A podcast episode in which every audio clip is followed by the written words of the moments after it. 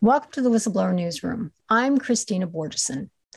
As the Get Your COVID vaccine news tightens even more everywhere on the planet, lawyers are running to the courts for relief as they raise the specter of public health systems around the world having been taken over by a well organized pharmaceutical and vaccine mafia. If that's true, how has it been done? A scathing research paper written by my guest today names names and explains in detail how the criminal capture and sabotage of India's public health system was achieved by hybrid public private organizations in cahoots with big pharma corporations, an army of paid off public servants, and nonprofit foundations, chief among them the Gates Foundation. Yohan Tengra is an independent researcher, functional medical consultant, and chief knowledge officer of the healthcare company iThrive. His bombshell paper, titled India's COVID 19 Task Force and, quote, experts, unquote, exposed conflicts of interest in our public health system, is a roadmap to how it was done in India, the second most populous nation in the world. Tengra's research raises questions about whether similarly organized efforts with similar players are unfolding in other nations. Welcome, Yohan. Thank you. You wrote that the capture of India's public health system by fake philanthropists like Bill Gates, the Rockefellers, and their frontmen and the pharmaceutical vaccine mafia started in India in 2006. So, what happened in 2006?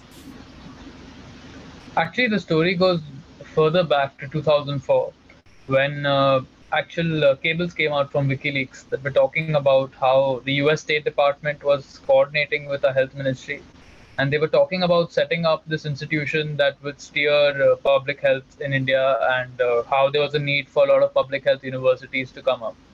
And uh, this was actually the same intention with which the Public Health Foundation of India was started in 2006 so there's evidence that it actually goes back to 2004, but officially this thing was launched in 2006 by the Gates Foundation with a grant of uh, nearly 65 crore. That should be around 650 million uh, rupees, along with uh, 6, 650 million infused from the government itself. So 650 million taxpayer money, 650 million from the Gates Foundation, and then a lot of uh, further wealth from private uh, billionaires and philanthropists and things I, like that. So that, I, um, yeah. so that, so that's when the Public uh, Health Foundation of India was founded, and of course, the Public Health Foundation of India in your figures extremely prominently in your research because a lot of things flow from there. And I, I have to tell you, I was shocked at how much money the Gates Foundation has spread around in all these organizations. And let's point out that it's a public private partnership, which means it's private money, corporations, et cetera, and government money, which is, you know, these organizations are, are dangerous and I think open to, you know, conflict of interest, of course. But I want to read because your research is amazing. I want to read the funders because it says it all. The funders of the Public Health Foundation of India include the Bill and Melinda Gates Foundation, Pfizer, Johnson and Johnson, Rockefeller Foundation, World Bank, PATH, which is a health organization, public health organization funded by Gates, um, Diamond Jubilee Trust of the Queen of England. I thought that was very interesting. USAID, we know about that. Wellcome Trust, Abbott McKinsey, Eli Lilly, GlaxoSmithKline, Bayer, National Institute of Health here, and Google. That basically tells you everything you need to know, I think. Yeah, I mean, what, what does yeah. that tell you? What does that list tell you? Actually, the list is pretty extensive. I have not referenced uh, the other funders, which include many universities from abroad, like uh, Oxford and uh, this thing, Emory University, and a couple of more universities from from the West are also funding the Public Health Foundation of India. And it seems to be like a pay to play. Like a lot of the people who sit on the board of the Public Health Foundation of India are representing the funders like if Wellcome Trust is putting some funding into PHFI, then they have the Wellcome Trust person sitting on the board. If a university is putting it, then they have that university's person sitting on the board. The Gates Foundation put in money, so they had someone from the Gates Foundation represented on the board. So it seems to be like we give you money and uh, you let us, uh, you know, push our interests and our agendas through your board. That's what it seems to be. And overall, I mean, uh, me studying the history of the Gates Foundation and the Rockefellers and uh, the other eugenicists and the Wellcome Trust as well it's it seems to be that uh, the the globalist forces that really want to hijack the public health system and uh, impose a kind of uh, medical tyranny that, that that we're seeing today. This uh, plan goes back a long time ago, and that's why they laid the foundation since then. And uh, their motive was to really create a body where they could hijack the public health officials and then have all this money come in from these bodies, which are all driven towards pushing a certain globalist agenda. And then you hijack the government bodies you basically have your people represented on the board you have your funding coming in so you get to dictate where uh, the direction of the organization as well as the recommendations that it's making to the government are going. And then that money basically influences the researchers and the people who are working over there to go in government and then push the agenda of the Gates Foundation and the Rockefeller Foundation and the pharmaceutical companies on the public health system. So they have easy access to the legislative uh, process basically. Like they go and get to directly lobby the state governments as well as the national government. And uh, without too much scrutiny they get to impose policies which uh, directly benefit these vested interests and are against the rights and liberties of the people. Okay. So let's let's let's do some history first okay? And let's focus on the gates foundation because the gates foundation the other first of all the public health foundation of india has all these like little sub units and organizations that have been coordinating to control the COVID 19 pandemic situation and to and to control policy towards that. But before we even get into that let's let's talk about the history of the gates foundation in countries with large poor populations pushing experimental vaccines on on uh, particularly children, but women, women and children with disastrous results. Because could you talk about that also in India? Yeah, I can mainly speak to it from an Indian perspective because I've done a lot of research into that. I've, I've researched some other countries as well, like Nigeria. So we get into that. But as far as India is concerned, uh, what happened in 2006 2007 is something i've referenced in this article as well but uh, the gates foundation stepped in with path that's the program for appro- appropriate technologies in health or so, something similar to that and they were actually funding these trials to push the hpv vaccine and get it into the indian schedule that's so the human the, papilloma virus vaccine. Yes that's yes supposed to prevent cervical cancer right? yes. Okay. Yes. all right. Yeah. So they wanted to get that included in the Indian schedule. So the our health body, like the ICMR, the Indian Council of Medical Research, actually collaborated with this NGO that was being funded by the Gates Foundation, and they signed a memorandum of understanding to basically get the HPV vaccine introduced in the Indian schedule like so i mean if you just sit to think about it they actually got our health body our national government health body to sign a mou with them to push to get the vaccine included in the schedule which shouldn't be the motive of our health body. Like our health body is just supposed to be coordinating medical research in india. They shouldn't have a stake in which vaccines get approved in the schedule or not and uh, the, the, the fallout of this whole incident was that they did these uh, trials in uh, the state of Gujarat and Andhra Pradesh, that two states in India, very populous states. And what happened is that they did not take consent from a lot of the people who are being vaccinated, mainly children. The consent forms were forged, like they basically took signatures from the school teachers or you know other people who weren't directly connected with the children. They forged a lot of signatures and uh, they did not even report uh, or record adverse events correctly. Like when you're conducting a clinical trial, you're supposed to have like meticulously collect uh, adverse events, like serious adverse events. But that wasn't done as well. So this whole controversy took place. Nearly, uh, as far as the media reported, around 1,100 to 1,200 uh, women landed up with uh, autoimmune conditions and various other kinds of health issues.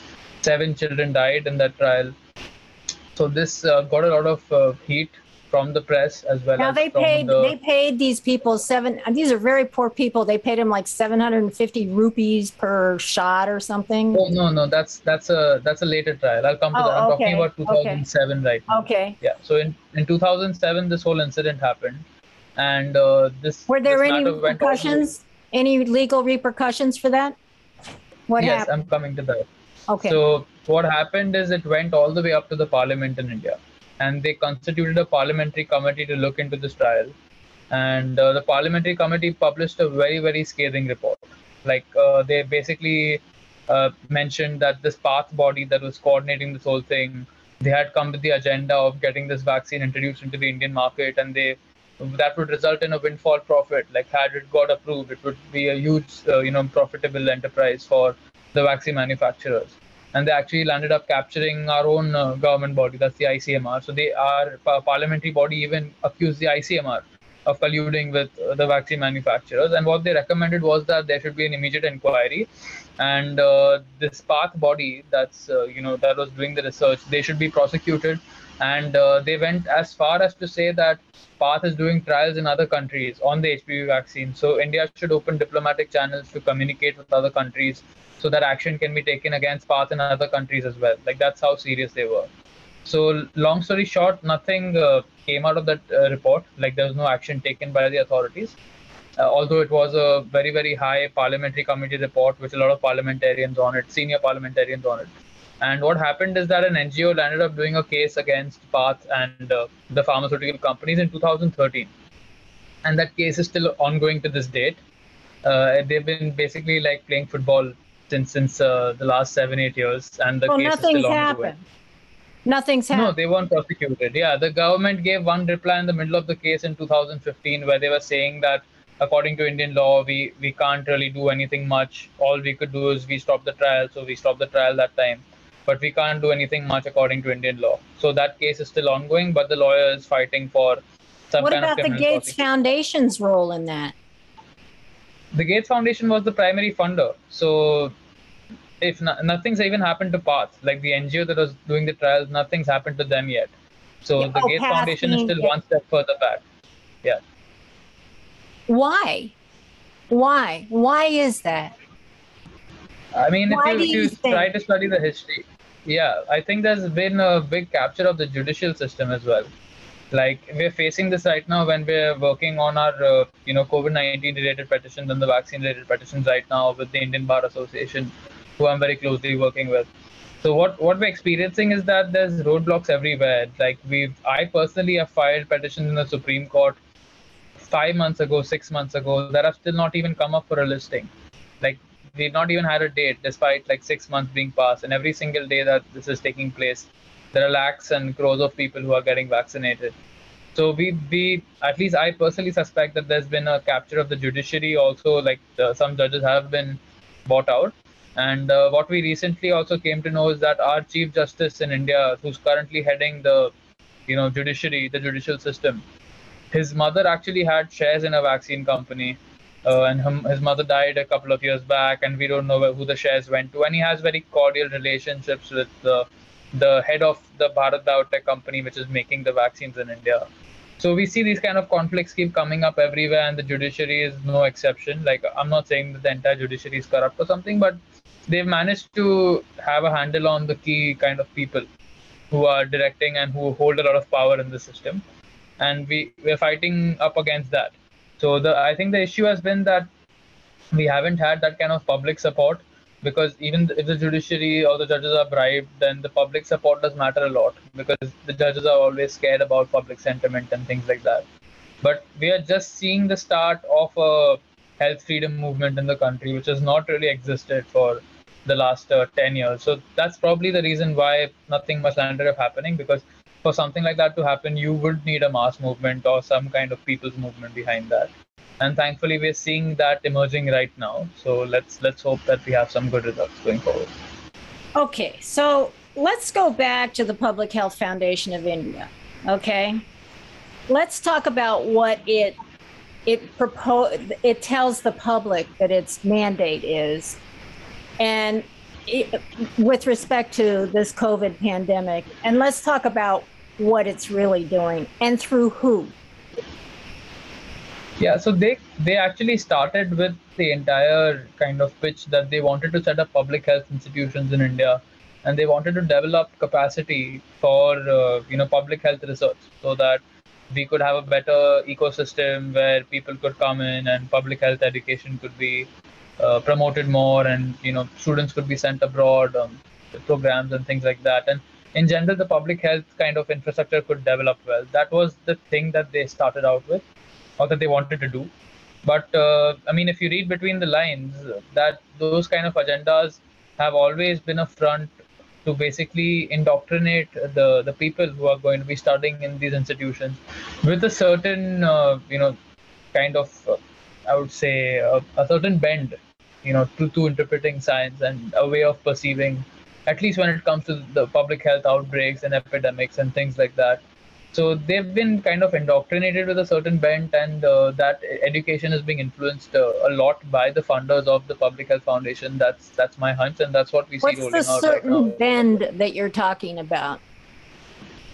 It's it's basically uh, you know ha- having this corporatized version of science, which is industry funded, which is uh, driven by political agendas, and it's not really driven by pursuits of the truth. So we, we see in the COVID nineteen pandemic right now everything from uh, asymptomatic transmission to uh, flaws in the testing to the mask mandates to you know the vaccine adverse events and the questions on its efficacy and like all these things uh, the mainstream narrative is you know all of this is fine like asymptomatic transmission happens masks stop infection from spreading even from asymptomatic people and uh, you know blah blah blah like for, for almost all the talking points they have a certain uh, narrative that they're pushing through the mainstream media and through the you know entire public health ecosystem and all that.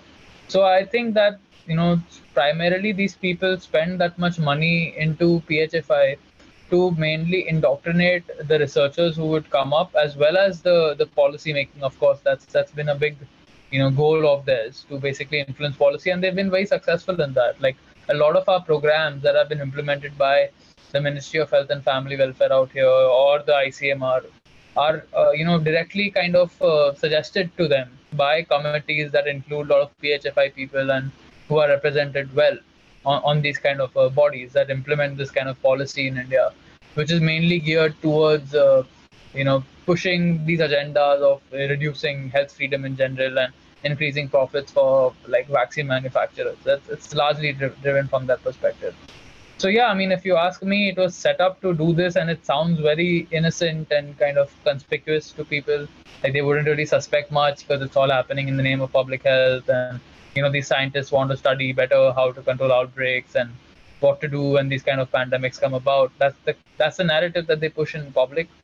But uh, once you really understand it once you have a deep study of the science not by listening to the so-called experts but by actually studying the scientific literature yourself and seeing how uh, contradictory their narratives are compared to what that is saying. It, it kind of becomes obvious that they're pushing a certain version of science that uh, you know benefits the vested interests that are referenced in the article. So that is what PHFI is set out with, and I think it's it's been very successful in that because a lot of PHFI people have managed to infiltrate uh, you know past government bodies where they've set out big policies for national programs across India, and they've even managed to make it to our COVID task force, which has basically been controlling. Uh, everything that's been going on in our country with respect to the pandemic of late. So everything to do with lockdown policy, mask policy, uh, forceful testing of asymptomatics, and uh, you know pushing vaccines. Although they're not uh, technically mandatory in India, but it's kind of become like they're mandatory because you need them to go around and get a job or to go into a park or things like that. That's starting to become more and more extreme.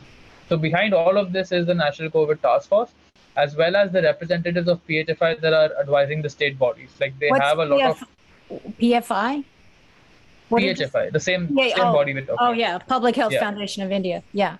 Now yeah. the COVID task force is is an was started right by the by the uh, the Public Health Foundation of India, right? It's like an arm of it, right? Or no, is it not? The COVID task force is set up by the Indian Council of Medical Research. That's a government body. Okay. Uh, there are ICMR. So ICMR yeah, is a government body Council, that's set up.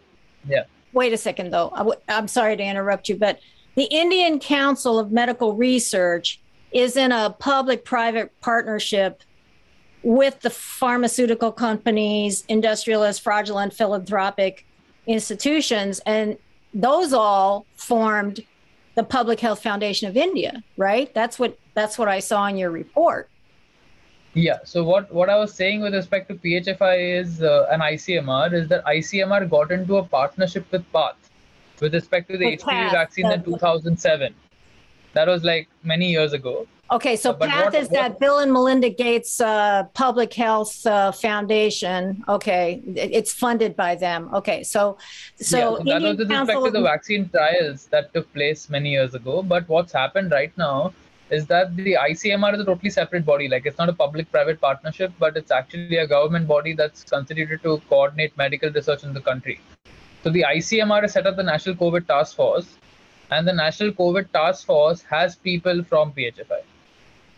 Oh, they have it. They have people in from the Public Health Foundation. It's better if you yes, say yes, the yes. name out because people get will okay. get confused. They can't keep. Yeah, okay, I'll, I'll, just stick to saying Public Health Foundation of India. Okay, so so so every every, every government institution is infiltrated. Well, one of the things I found really shocking is you i mean you you have lists and lists of names belonging to each of these you know the public health foundation of india the indian council of medical research and then of course there's the um, immunization technical support unit that was set up by yeah. the public uh, health foundation of india foundation. what's that yeah. talk about that the immunization technical so, ITSU also has a lot of controversy around it because what happened is uh, this body was set up to be the secretariat of the committee that actually approves vaccines in India. So there's a committee called the National Technical Advisory Group on Immunization. Uh, they actually approve which vaccines come into India and which one which ones don't. Okay, so they have like the final authority, like they go through the evidence and then they will suggest to the health ministry that okay, it's our opinion that these vaccines should come, and then the health ministry usually approves them based on their uh, mandate. So ITSU was set up to be the secretariat to the NTAGI, this committee that approves vaccines. But it was set and up the by the yeah, but it was it it was wait a second though. It was set up by the public. Yes, it was set up by Bill Gates. India, it was set up by, by the, the, Gates Indian, Foundation. Yeah, but not by the Indian government. So why would Yes, yes, yes. That do you understand what I'm saying here? I mean, if yeah, the if the if the Indian government wanted an immunization technical support unit uh, that was for the people, uh, top interest is the people of India. Why would they allow the Public Health Foundation of India to set that up? Exactly. That's the that's the point I raised in my article that this uh, body was funded by the Gates Foundation, and the funding came in through PHFI. So Gates Foundation actually gave a seven million dollar grant to PHFI to set up the ITSU. So it was in collaboration with the Gates Foundation and the Public Health Foundation of India. And then this body comes in and basically serves as a secretariat to the committee that's going to decide which vaccines come in the country. So this caused a lot of controversy in 2017. Okay, this entire ITSU issue caused a lot of controversy, and a lot of people in the country actually started questioning that uh, you know, Gates has a conflict of interest. He's sitting and funding this committee out here, which is helping the body, which is deciding which vaccines are coming into the country. So it's an obvious conflict of interest. So that whole controversy resulted in the Gates Foundation's funding being withdrawn from the ITSU. Like the Gates Foundation was had funded the ITSU, but then that whole controversy resulted in okay, Gates so Foundation's it re- funding going withdrew away. its funding from the Immunization Technical Support Unit. Yes. Okay. Yes. Yes and that that time also what happened is because of all this controversy the public health foundation of india's uh, foreign license was cancelled. So the public health foundation of india actually could not get foreign funding for 9 months. And then because they had good connections with the prime minister and uh, they had good networks everywhere they were able to get the funding back after being suspended for 9 months. But also the technical the uh, immunization technical support unit uh, apparently after the controversy uh, they they didn't get they, they got they still got funding for Gates, but for other things. Yes, so yes, they, they just removed from the main area. Yeah. Yeah, I mean, uh, this is crazy. I look yeah. after I read this, and tell me if I'm exaggerating here. it's like the Gates Foundation and a few others like Rockefeller, but Gate, the Gates Foundation is really the prime prime one. They're controlling India's health policy on COVID, and actually on yeah, yeah. other things too. Yeah, I've, I've, I've restricted this piece mainly to COVID and the the health tyranny that's taking place, but I've researched the currency side of things, uh, you know, the biometrics, the, the the health IDs, and all of that. Like he has his he has his fingers everywhere along with the Rockefellers and the same people. Like you see, USA keeps coming up again and again. Wellcome Trust, uh, you know, and same kind of uh, institutions are playing and pushing these agendas on us. But it's prominently the Gates Foundation. Yeah, the Rockefeller Foundation is like kind of a second, a little bit of a hidden driver. Yeah, secondary. Yeah, but the, yeah. Gates Foundation is in its uh, primary kind of uh, influence. You know, steering uh, public health policy in the country. I, I, it's just shocking to me it's shocking to me but and how much money have you have you figured that out like how much money in how many organizations and departments because the other thing is too is these public private partnerships allow members of the Indian government public health members of the Indian government to also collect salaries from these uh, these partnership partners that are not government controlled, right? We so filed some we, Right to Information Act request to find that out. What what I'm sure about is that the president of the Public Health Foundation of India is getting a huge salary from from these people who are funding it from outside. But uh, the Public Health Foundation of India actually has some government representatives also. Like they have like you know very very influential bureaucrats people who are heads of uh, the Indian Council of Medical Research and the Ministry of Health and Family Welfare. So they have actually managed to get these people ex officio on their board, meaning that it's like after three years, if someone else becomes president, then automatically they get they come into the board of the Public Health Foundation of India. So it's like no matter you know who it's comes like a in, revolving door. Yeah, you know, yeah, exactly. Government. so we don't know actually when whenever we file requests with the government, asking for uh, the permissions that these bureaucrats were given to go and sit with the private partners they don't they said that we have not given any permission. So the rti responses tell us that we've not given any permission to our director general to go and sit in the public health foundation of india. So despite well, no permission being given they're still sitting there. if they haven't given permission for their public servant to serve on the uh, the Public uh, Health uh, Foundation of India, then what repercussions should that public servant? Sh- are there any repercussions for not uh, doing it without permission? Yeah, our, law- our, lawyers are of the opinion that there are legal repercussions, and we are filing a criminal case against these people after collecting some some more evidence. Like we are still waiting for certain uh, right to information act request to come in and then we're going to proceed with uh, a legal suit a criminal suit against uh, a lot of these characters that i've referenced in my article okay so you again i'm to i'm to attach the link to your research paper um, to this interview but it, it, just it's absolutely devastating to read all those names and Gates Foundation, Wellcome Fund Trust, this, uh, just funded by, uh, you know, everybody in the world who wants to sell vaccines uh, in perpetuity. You know, I mean that that is clear. And and one thing you did is you name some names, and I'd like you to do that to name some names of people. And you and you you you you wrote that bad science information. These people are public figures and they speak publicly about COVID and they're they convey bad science and it's sort of if you're conveying bad science you're actually on the payroll for the Gates Foundation and other or you're you're funded in some way by the Gates Foundation and some of these other entities that that are you know private entities. Could you talk about some of the things these who these people are? What what government uh, or public private groups they're with? And what they say that's not true to the public. Yeah, so that's actually a very interesting segue because uh, I've done a lot of research into this, and actually, until the last uh, you know three or four weeks, even I myself didn't know the names of who's sitting in the National COVID Task Force. And this is supposed to be the most influential body in the country that's responsible for all the lockdowns that we've had and everything to do with the vaccination policy and all Wait a minute. Did you just say that you didn't that nobody knew before now who was on the National COVID Task Force for India? Yes, yes. it's, it's been a secret. How can that be? Yeah. Why was it secret? I know. Why? Yeah, they've, they've, they've denied that information. And I just managed to find it like two, three weeks back when I was doing my research. Because I found it in the archives of one of the government websites. They uploaded it sneakily over there. But in the media, like I was following a lot of the media reporting on the task force. So I found articles like just, I mean, one, two months back, I've referenced a lot of these articles that, uh, you know, the media has done talking about how it's a travesty that we don't know the names of these people who are doing all of this stuff.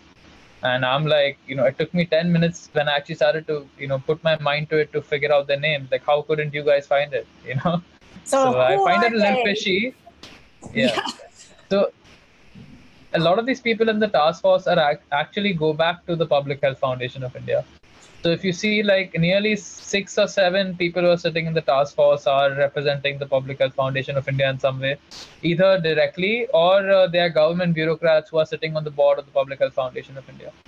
So a lot of these people are there, and then there are many other scientists and researchers who get funding from the Gates Foundation, who are affiliated with the Rockefeller Foundation in some way, who go around, uh, you know, like doing speaking engagements for pharmaceutical companies and getting fees from them so I've, I've mentioned the conflicts of all the 25 members. Like the, it's 21 members plus uh, you know like two coordinators and one like facilitator.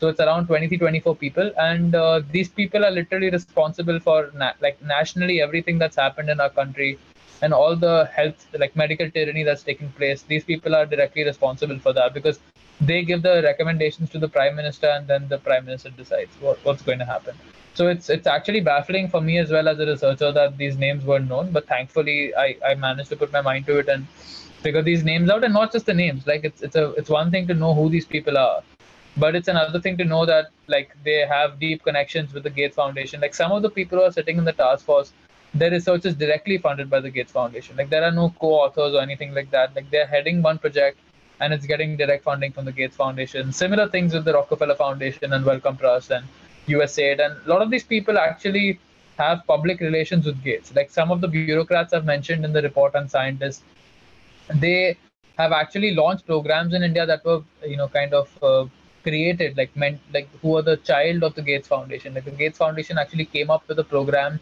uh, to promote uh, behavior change after the first wave in India subsided. So that included encouraging people to wear masks in public and at home and encouraging social distancing. So this entire program was actually devised and created by the Gates Foundation. And then they basically give it to one of our ministries, and the ministry like basically just gives it to the media and coordinates that whole thing and like coordinates the entire media, you know, kind of uh, promotion of something that is developed by the Gates Foundation. Like that, that's how connected uh, uh, the Gates Foundation is with the public health system out here. Like he's literally sitting and making up policies, and then he's making the bureaucrats actually implement them all across the country and control the media messaging and everything. So I've, I've gone through a lot of these conflicts in the article itself. There are like 25 members, but no matter who I research, I always found something going back to the World Bank or the Gates Foundation or the Rockefeller Foundation or any of these you know entities that that we've referenced out here, like the Wellcome Trust and the USAID and other bodies so that's i mean that's a small world right? Like I, I thought i would manage to find at least few people who are honest.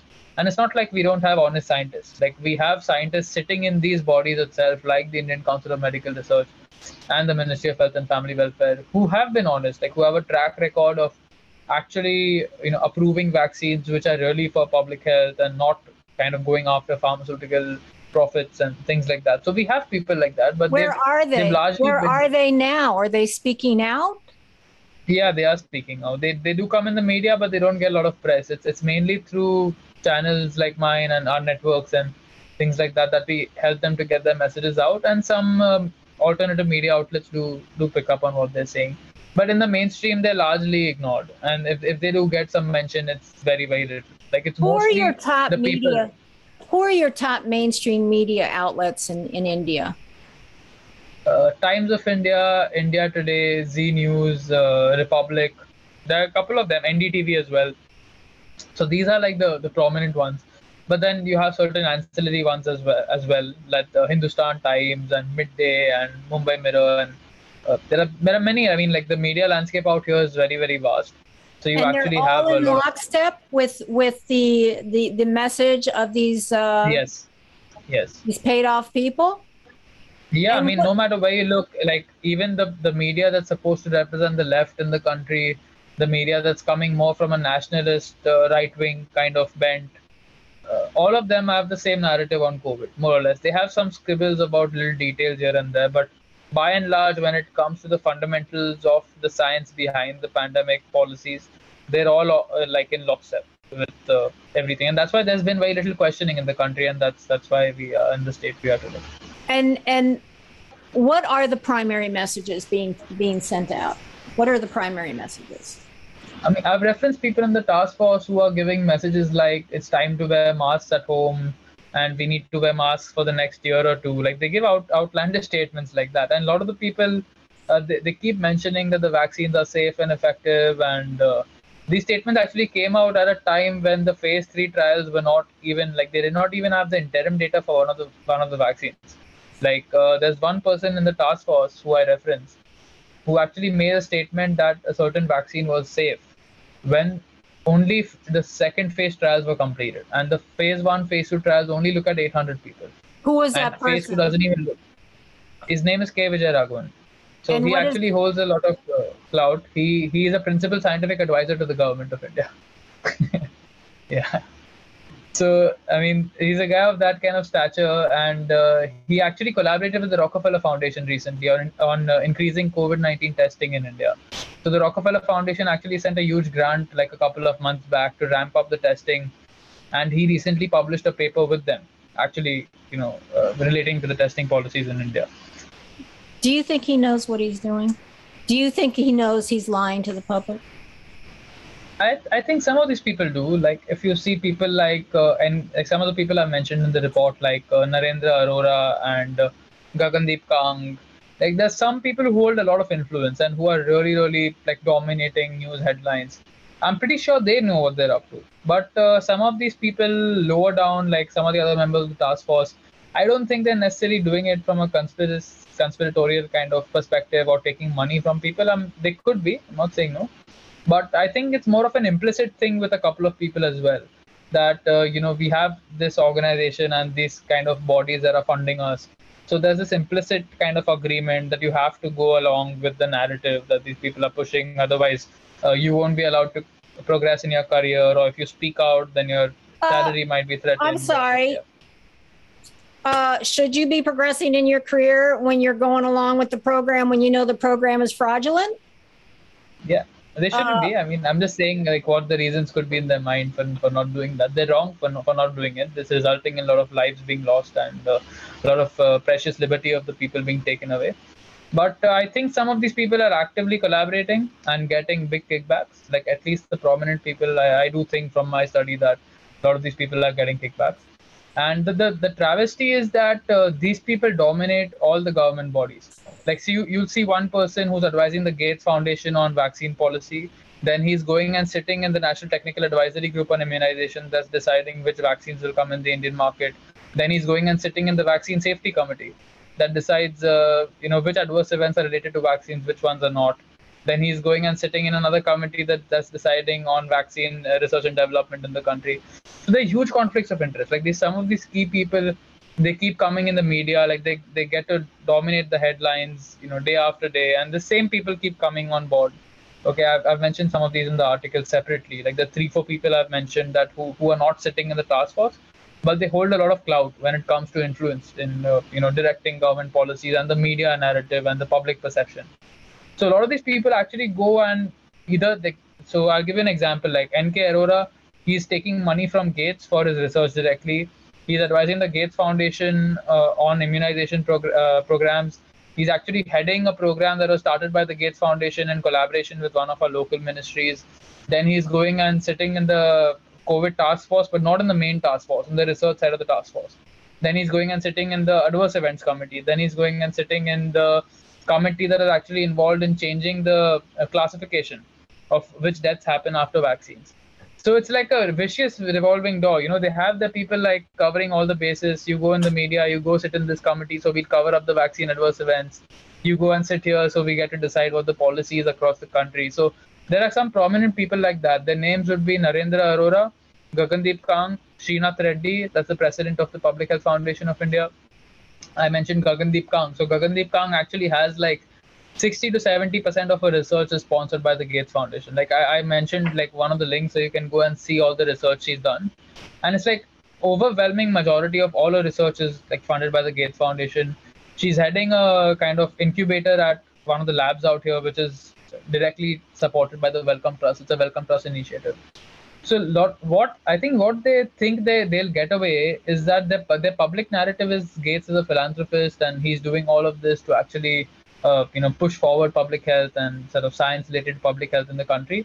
But uh, what they're kind of duping people on is that they basically made like a three way connection. Like uh, either you know people get red flags when they notice that someone's being funded directly by a pharmaceutical company but if you make it so that it's a philanthropist that's funding you then it, it's like okay like you know why would what's the problem? You know that's that's their kind of uh, whenever these people have been confronted in the media that's the kind of response they give like oh like there's no such thing as big pharma and these conspiracy these are all conspiracy theories. And that's the kind of uh, messaging they give in the media.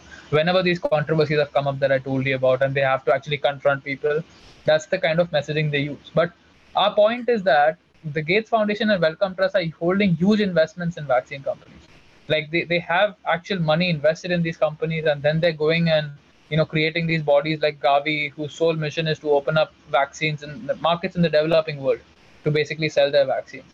So Gates and Wellcome Trust are very very largely invested like financially in the outcome of what they will get by doing their so-called philanthropy so through these bodies which will directly you know benefit them financially overall well, didn't you say who did you say was collecting five percent of biotech? It's biotech. Uh... Yes, yes, yes. So I'll, I'll, I'll reference that. So what I meant when I when I wrote that is that uh, the you... Indian Council of Medical Research. Okay. That's yeah. actually set up the task force in the country. They are getting a five percent kickback on the vaccines that are sold. So think about this. It's a government body that's set up by taxpayer money they actually collaborated with the vaccine manufacturer to make the vaccine. These people are going and setting up the task force, which is going to decide what's happening with vaccine policy in the country, among other things. And then they're getting a financial reward from the number of vaccines that are sold. So, so I mean, like, why would they make policies that uh, you know encourage that? Okay, if you're naturally immune, you don't need to take a vaccine. That's going to go against their profits, right? Let me ask you something. I mean, you're taking this research to the health ministry and you know petitioning for them to deal with all these people who are engaging in serious conflicts of interest that you outline in your research paper. Do you really think the ministry of health is not aware of this situation? I, I think they definitely are. That's why we, we've just sent a legal notice to, to try to give them a fair chance because uh, our, our new health minister has just recently come in. Like there was a very corrupt health minister before this that was actually sitting on the board of Gavi, and he he kind of was praising Bill Gates on Twitter openly. Wait, hold up, hold up, hold up. Yeah. India's previous health minister was on the board of this Gates founded uh, foundation, Gavi. That was uh, yeah, yeah. A lot, lot of Indian people are on the board of CEPI as well. What's if CEPI? See, uh, CEPI?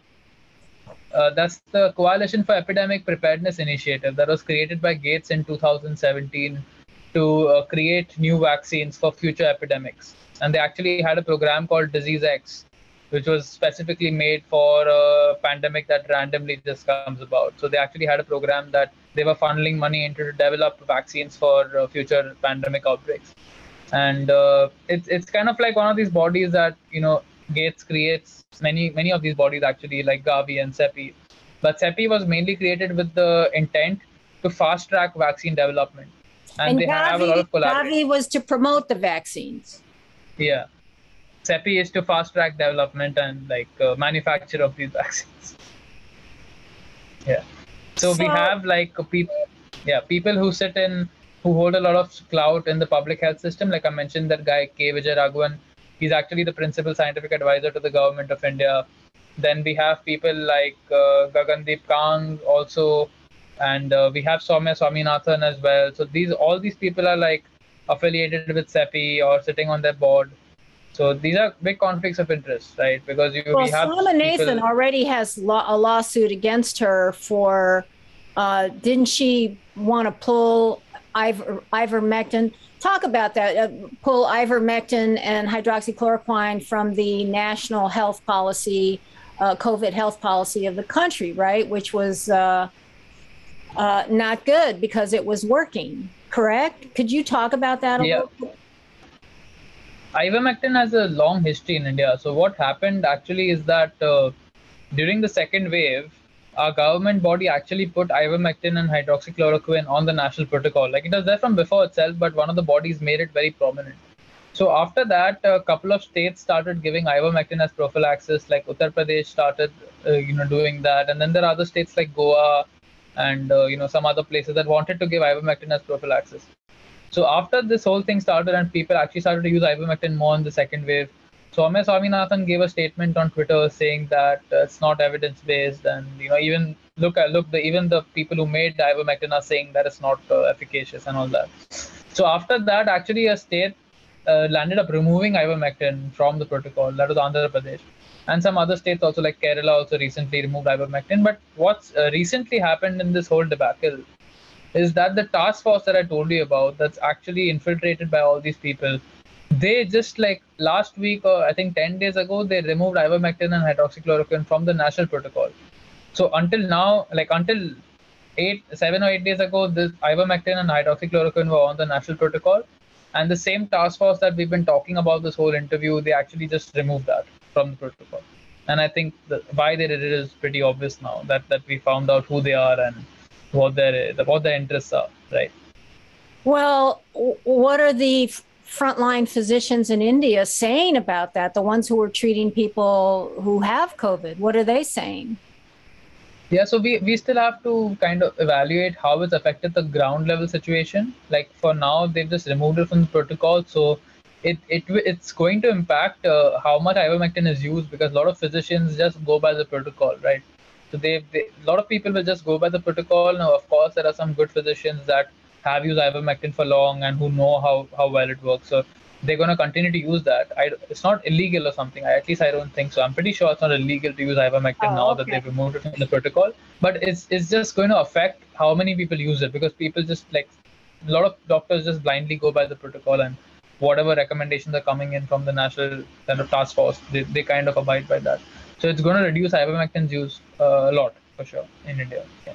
Um, so you mentioned in your research paper that now 70% of Indians have, uh, re- I mean, that India has received, uh, is now in herd, now has herd immunity because 70% have either been vaccinated yeah. with COVID.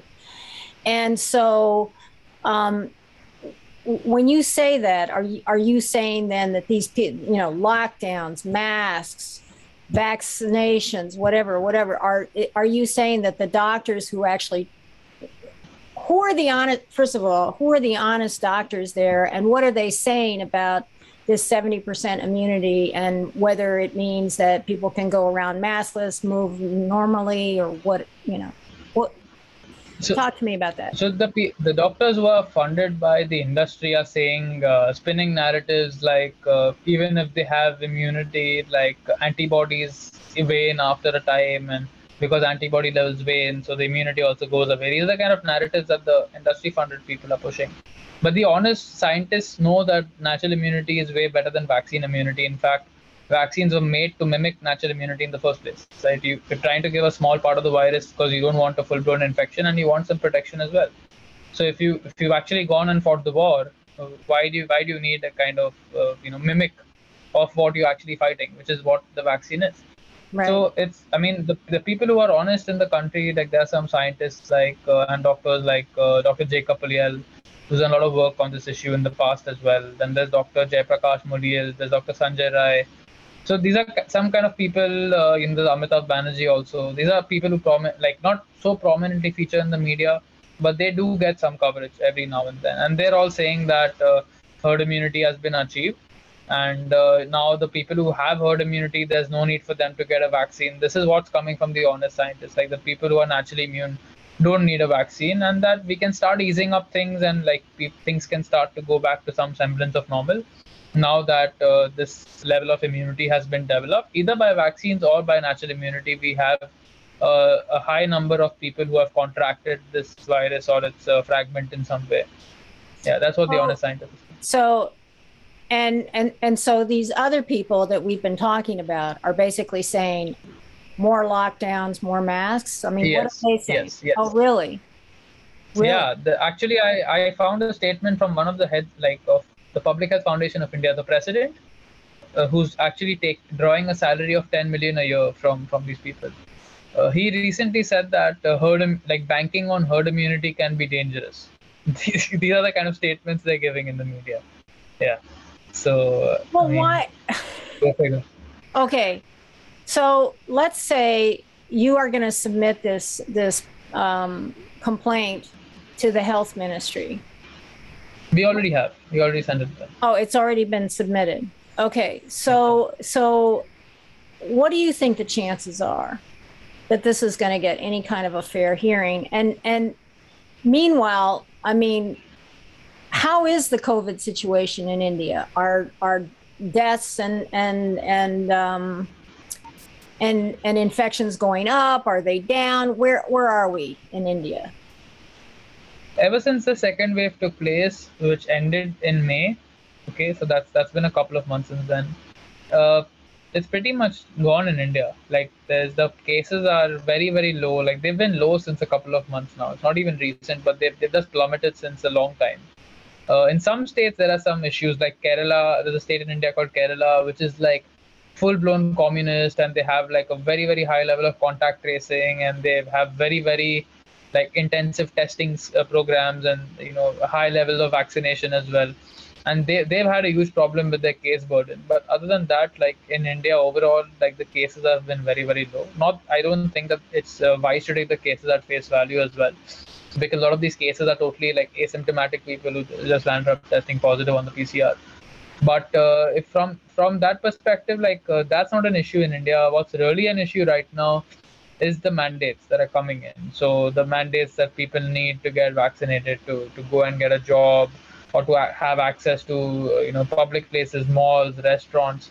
Like these are the kind of mandates that are coming in that are actually restricting people's natural rights and stopping them from doing the things that they have the you know liberty to do since since they were born. That's the issue that we're dealing with right now, and on that front, a lot of legal work as well as uh, you know uh, protests and things like that are taking place out here in our country right now. So the noose is tightening in India. Yes, yes, it's tightening uh, quite a lot because I mean recently there's a state in India that just uh, you know two days back. This is news from two days back where they're planning to actually like the local municipal corporation is planning to tie up with the police and they're going to go around checking people at traffic signals who don't have a vaccine certificate and if they don't have a vaccine certificate they'll basically go and make them take one. That's the kind of level that certain places in india have reached now yeah. So let's talk about the pushback. How much pushback has there been and where? Yeah so our main pushback has primarily been through some uh, great advocates that, that we've come across so largely until last year, it was primarily just awareness, like just uh, trying to raise the public consciousness towards becoming aware of these issues and taking a right stand according to you know whatever conclusions people come to eventually after going through the evidence that we're presenting. But recently, since the last year, we've got a lot of legal support from uh, you know people who really know the law very well. So we initially uh, met Mr. Colin Gonsalves, who's the person who's fighting the case that I told you about uh, relating to the HPV vaccines, which is going on since 2013. So he's the one who's actually fighting that case. So he helped us a lot legally. Like his uh, network actually filed a lot of lawsuits in certain northeastern states in India, and we got good orders from the judges over there. And the judges gave orders basically respecting people's right to choice and saying that there's no difference between a vaccinated person and, and an unvaccinated person in terms of the potential to spread.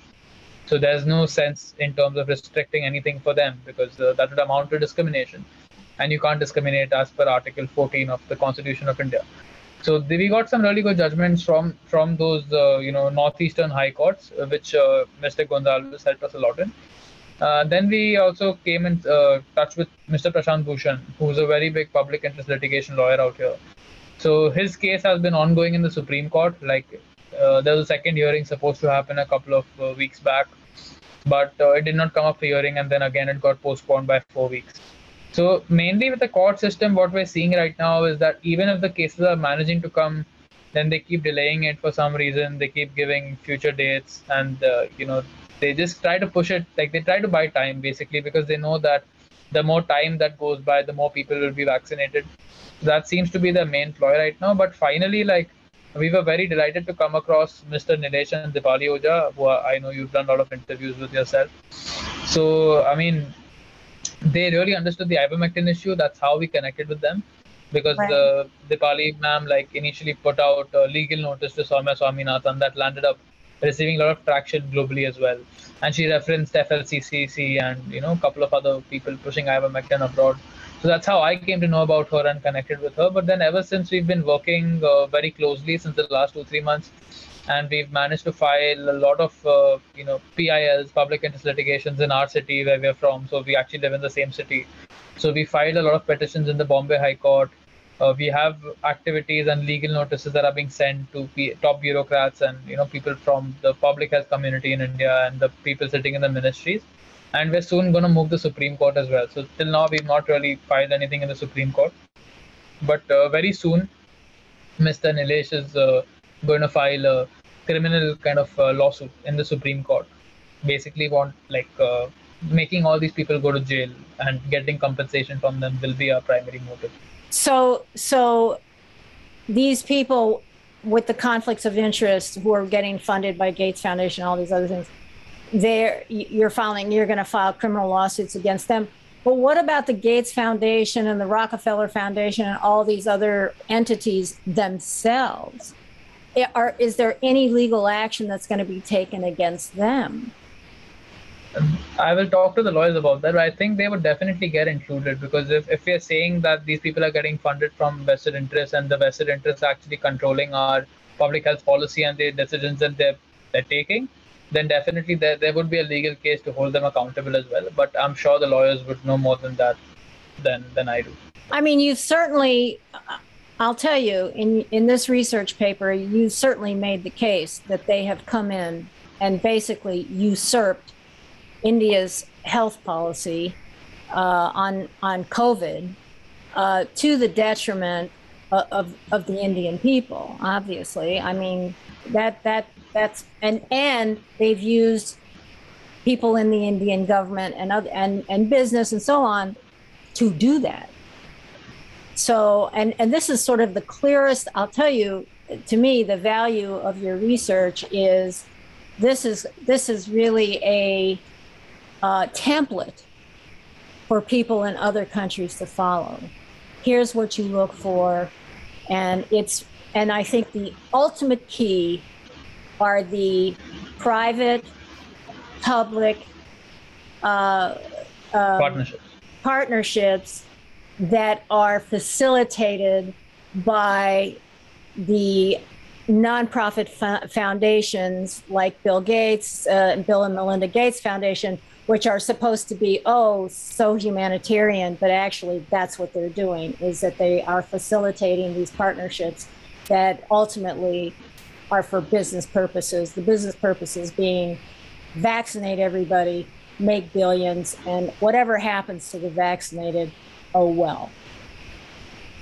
Plus, you know, controlling people's lives, make them wear masks and lockdowns and so on and so forth. Is that is that an assessment of uh, what you're seeing, or do you have anything to add to that? I mean, that's a perfect conclusion actually yeah that's that's the state that we're in today and uh, i think a lot of this information coming out is definitely going to help us going forward because now we're actually going to get to hold these people directly accountable like until now i mean like it's not it's so surprising to me that it's it's just like two three weeks back that i got to know who the people in the task force are and so i don't blame other people for the for the lack of knowledge because even if a, a seasoned researcher like me takes so much time to figure it out then uh, I mean, like God bless the country.